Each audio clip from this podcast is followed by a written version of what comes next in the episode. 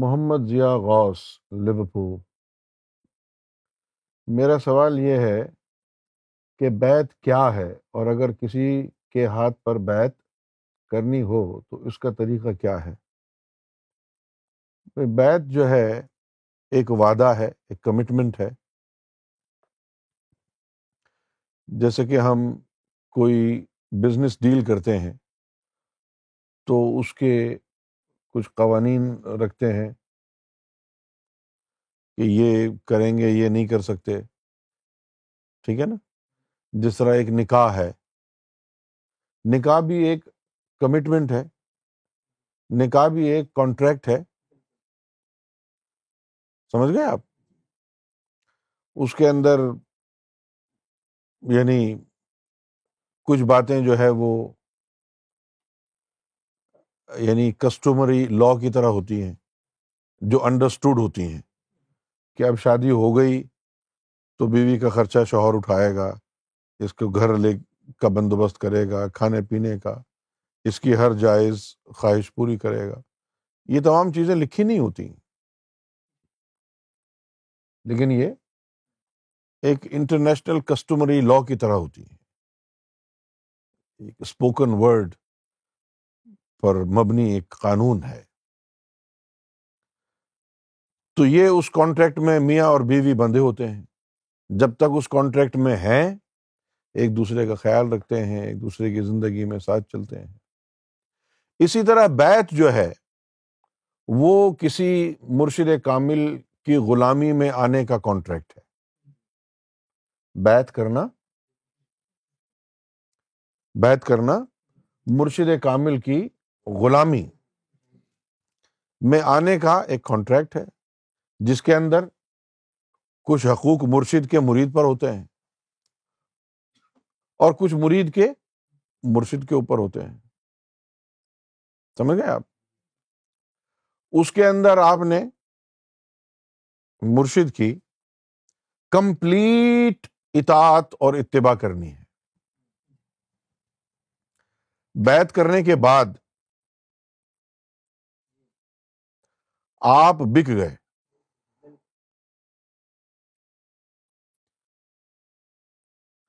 اچھا اب جس کا کوئی مرشد نہیں ہے، اس نے اللہ کی اطاعت بھی کرنی ہے، اللہ کے رسول کی اطاعت بھی کرنی ہے۔ صحیح ہے؟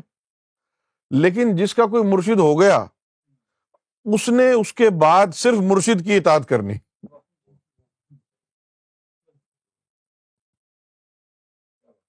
کانٹریکٹ ہو گیا نا؟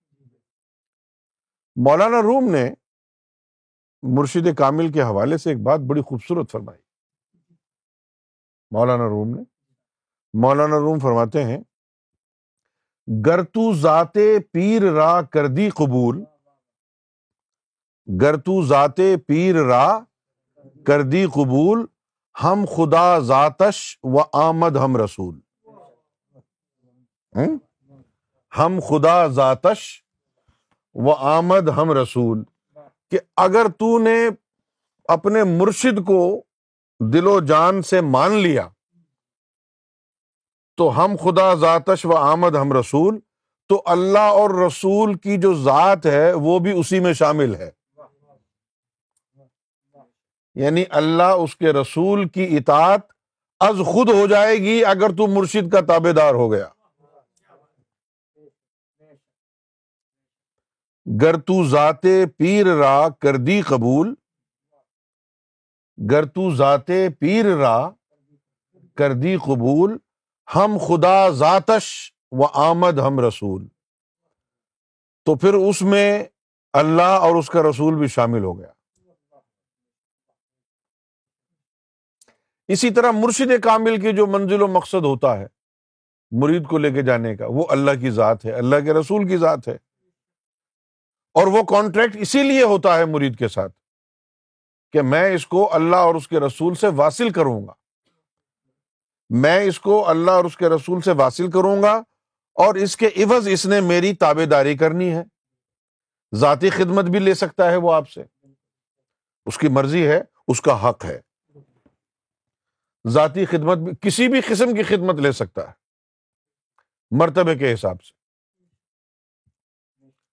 سمجھ گئے آپ بات؟ اچھا اب کچھ مرشد ایسے ہوتے ہیں کہ جن کا مرتبہ جو ہے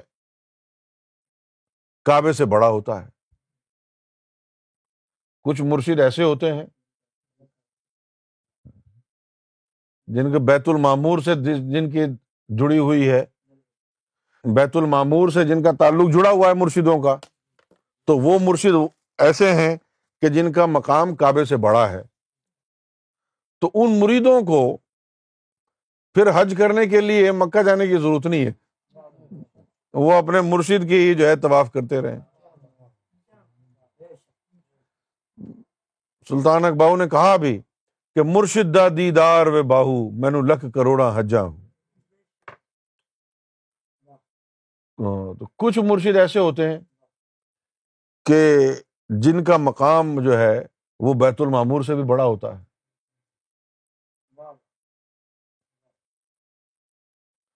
کچھ مرشد ایسے بھی ہوتے ہیں جن کا مقام بیت المامور سے بھی بڑا ہوتا ہے۔ کچھ ایسے ہوتے ہیں جن کا مقام و مرتبہ عرش الہی سے زیادہ ہوتا ہے۔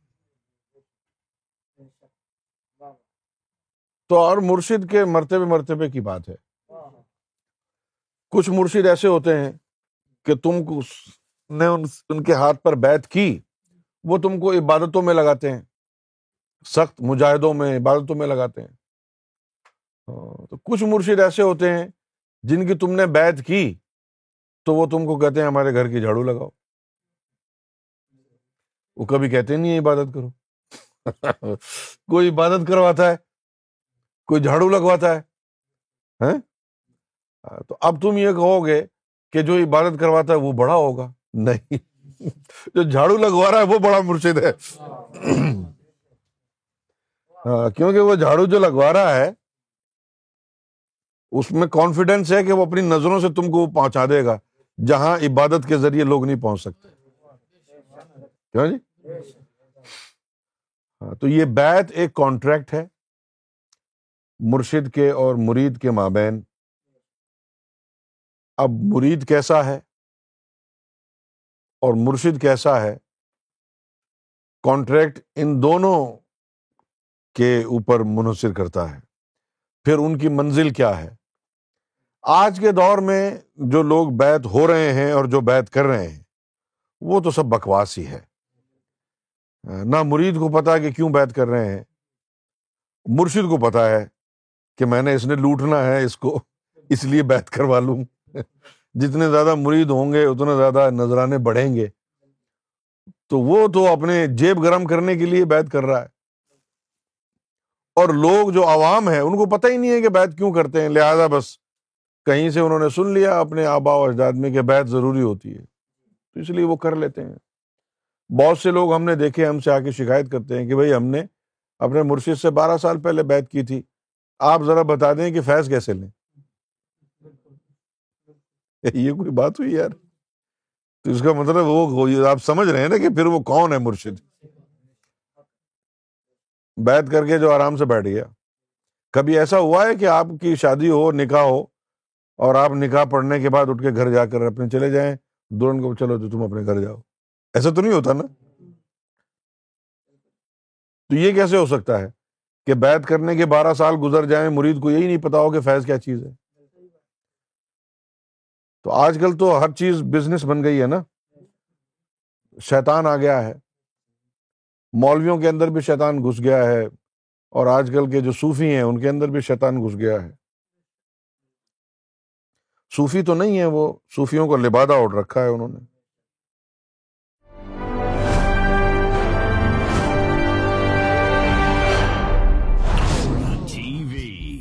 Bringing light love and peace in your life